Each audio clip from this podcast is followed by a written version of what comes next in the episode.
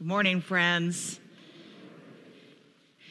I thank you for uh, your kind prayers and comments as I um, came through this morning. Uh, if you were curious to know why I have some extra equipment up here with me, um, I have torn my MCL.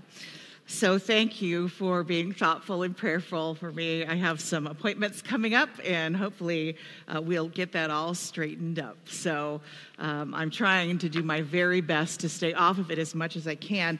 I will admit to you, I'm not very good at that. So, some of you can probably resonate with me on that but uh, but we'll get there. I do have a few things I wanted to mention to you though before we move into the sermon time.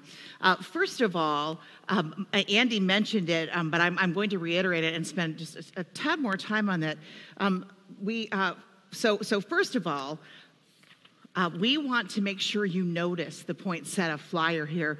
So I don't know if you're the same as me, but when Advent starts in November and kind of the end of November, it sneaks up on us even though Advent's always the four Sundays before Christmas, it's always the same, it still kind of sneaks up on us when it comes in November. And so I think maybe we weren't quite ready for it last week, but hopefully we're ready for it this week. So if you are interested in um, doing a poinsettia, maybe honoring somebody or remembering them, please make sure you fill this out right away and get it back to us so we are able to process your order for the poinsettia. So I wanted to make sure you heard that from me today. The other thing I need to make sure that you hear, and, and, and more importantly, is for the Bethlehem on Broad Street boxes. We have a, a large commitment that we made that we are not uh, very close to achieving. So, uh, believe it or not, friends, we are at 100 boxes shy. That's a lot. And so, I wanted you to be aware of it. This is what I would like to see us do to try to solve that. So, some of you probably have boxes at home that you just haven't brought back in. Make sure you do that right away. They're due Tuesday. So, make sure that happens. And I suspect you've brought some in today, and I thank you so much for that. If you haven't done that, and if you've already brought something in, but you're still willing to help out, for this very worthy ministry to feeding hungry folk. I think it's just so significant for us to be able to do this. I want to encourage you to adopt a box. It's about $50 per box. And if you would be willing to do that and just give an offering for that, we will do the shopping for you. And so, um, so you may say, you know what, I'm going to adopt five boxes today. I can do $250. I'm going to put something in the offering today, and in the memo of your check, just let us know that's for Bethlehem on Broad Street. If you would prefer to do it on Realm, you can just give it as a normal offering, but in the subject, make sure you note that it's Bethlehem on Broad Street so we know where to put that specific money. Um, however much you can help would be amazing. It is for such a wonderful ministry, and we just don't want to let folk down. So um, I wanted to make you aware of that, and I know you are a generous people. So I, am not too worried, frankly, because I know we're going to be able to take care of it. But I wanted to make sure you were aware of that today. And again, I thank you in advance. Finally, one more thing, and then I promise we're going to get to the sermon. So, you saw this Advent card, I hope, last week and then this week. This is all of the amazing things happening at King Avenue over the next few weeks.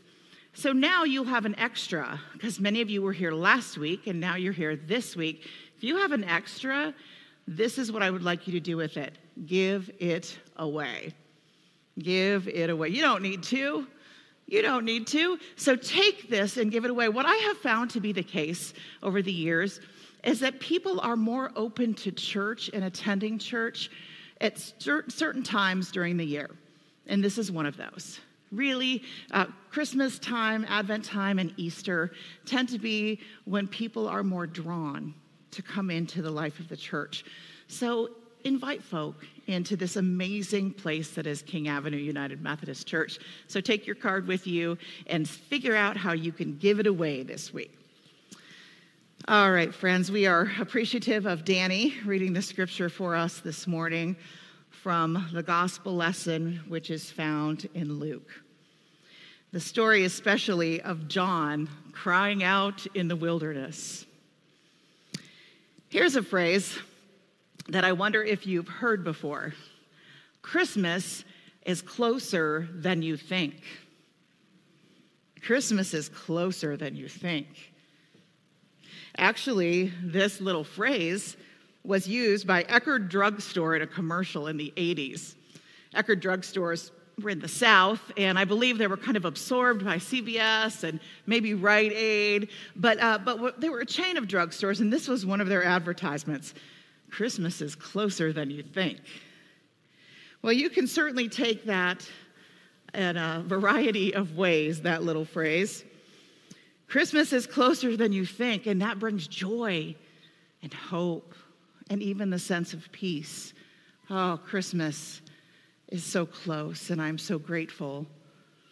But for others, it may strike a chord of fear. We aren't ready yet, we cry. There's too much to accomplish. Christmas doesn't give us the warm fuzzies, some may cry out. But Christmas is approaching. Sometimes there is joy in the waiting. I don't know if you've seen, as I have seen, the variety of Advent calendars there are these days. Has anybody noticed the variety? There used to be just those little kinds. Maybe you opened the window and you saw part of the story of the Nativity, or you got a little piece of chocolate, and that was pretty wonderful. But now you could open the windows, and there are plenty of other little treats that you might find there. There's even a beef jerky one. You may want to know how I know that. well, you can ask my son, he'll tell you. but there are so many different of those Advent countdowns, partially because we like that countdown, because we get excited when we see that countdown. But for some, the countdown isn't as exciting. Just like sometimes we can't wait to go home because it's respite, it's blessing, it's joy to be enfolded back in those arms of folks We're going to love you no matter what. But sometimes, as we heard in the reading this morning, sometimes it's a place of judgment, a place of division, or even pain. And we are overwhelmed during this time of the year, trying to have that kind of Christmas that we only see on the television or in advertisements, that perfect Christmas. We're afraid to go home. We're not ready yet. We may be a long way for being ready to come home. Hmm. That is why John the Baptist seems to fit so well in these scripture verses during the season of Advent. Because it's not all smiles, it's not all peace and joy. As a matter of fact, John is known for this phrase Repent, you brood of vipers. That's not really that nice, is it? Repent, you brood of vipers, he says. and of course, in this text, prepare the way of the Lord repent. Repent. It's really not a comfortable word. It's not our favorite topic to talk about. And it may even strike some fear in our heart. But it's also a significant word. Repent. It means turn around, do a 180 degree turn. Repentance also can mean some sort of an individual repentance but it can also refer to a group, a collective repentance that is necessary for us. Here are some words that come from the book of prayer. We confess that we have sinned against you in thought and word and deed. It's individual repentance. By what we have done or by what we have left undone. Ah. So when we hear the word repent and we hear that little phrase, by what we have done, sometimes it's a little hard to figure out what we've done. Actually, I'm doing pretty good. I'm living a faithful life. I love others with my whole heart. I give generously. I do my very best. I'm not perfect by any means, but, but I'm, I'm doing pretty good. And so sometimes that word repent, I think, well, I'm not sure. But we're not necessarily talking about that. When the phrase comes that says the things we've left undone, whew, that one hits closer to home. What have we left undone? I'm not talking about our to do list because I have plenty of things that have to be moved over to tomorrow and may have to be moved over to the next page after that. What have we left undone? Hmm. What about caring for the oppressed? What about doing our very best to feed the hungry? What about trying to stand for justice? What have we left undone as a church, as a people, as a group collectively? Oh God, forgive us for what we have left undone. Romans 3 speaks of sin this way We have all sinned and fallen short of the glory of God. But now we are justified by his grace as a gift through the redemption that is Christ Jesus. Friends, we are all sinners and we all need to repent, but we have also been forgiven and given grace so that we might move forward and care for others. Today, the candle of peace was lit. Last week, it was hope, and this week, it's peace. Could it be that today's scripture leads us to repentance and ultimately peace through repentance? Hmm. We receive peace through repentance and God's forgiveness. John says, prepare the way. Once we have repented, prepare the way. Tuesday morning during sermon starters, we chatted a little bit about what that context was and what did that really mean? Prepare the way of the Lord. And how do we prepare the way of the Lord? What does that look like for us? Well, in its context, of course, it's from the prophet Isaiah. And that's a quote from John for us to hear today, but it's actually originated there. And it would have been talking about a local group of people preparing a road, preparing a pathway for a king or a leader to pass through. Preparing the road.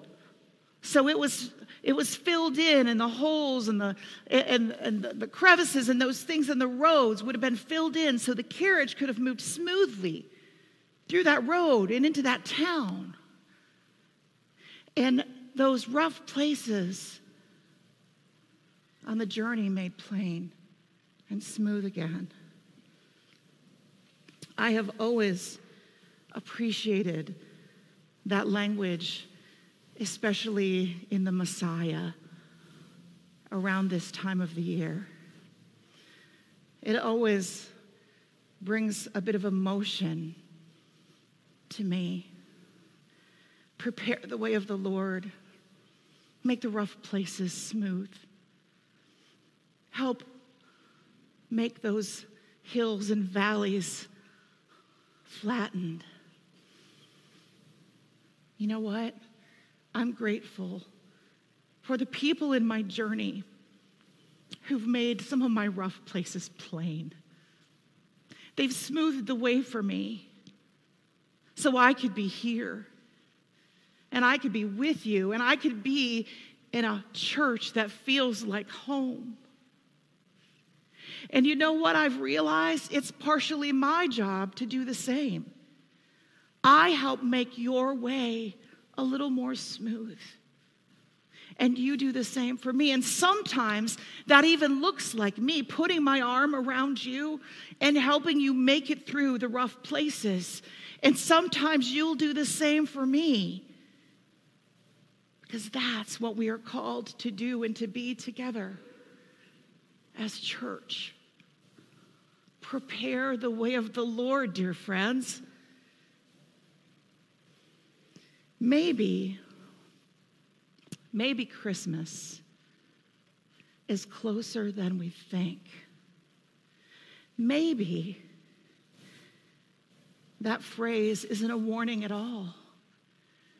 Maybe that phrase just leads us farther down the path that leads to peace, that leads to home, that leads to us being together as a family of God.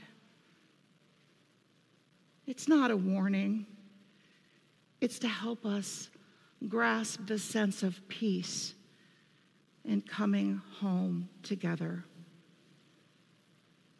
Christmas is closer than you think. Thanks be to God. This morning, before we share in Holy Communion, I wanted to do something a little different. Too often, as preachers, we preach a good message and we tell you about a topic or an idea, especially repentance, but then we move on and we don't give you an opportunity to do just that. I don't want to do that today. I wanted to give you an opportunity just to take a moment to have a prayer together with me, if you will, to move towards that, that idea of repentance and peace and then preparing the way for the Lord. And so I'm going to share with you this prayer that I shared a portion of just a few moments ago from the book of prayer. Let's pray together, shall we? Most merciful God, we confess that we have sinned against you in thought and word and deed by what we have done and by what we have left undone. We have not loved you with our whole heart. We have not loved our neighbors as ourselves. And we are truly sorry and we humbly repent. For the sake of your Son, Jesus Christ, have mercy on us and forgive us that we may delight in your will and walk in your ways. In the glory of your name, amen. Amen. Thanks be to God.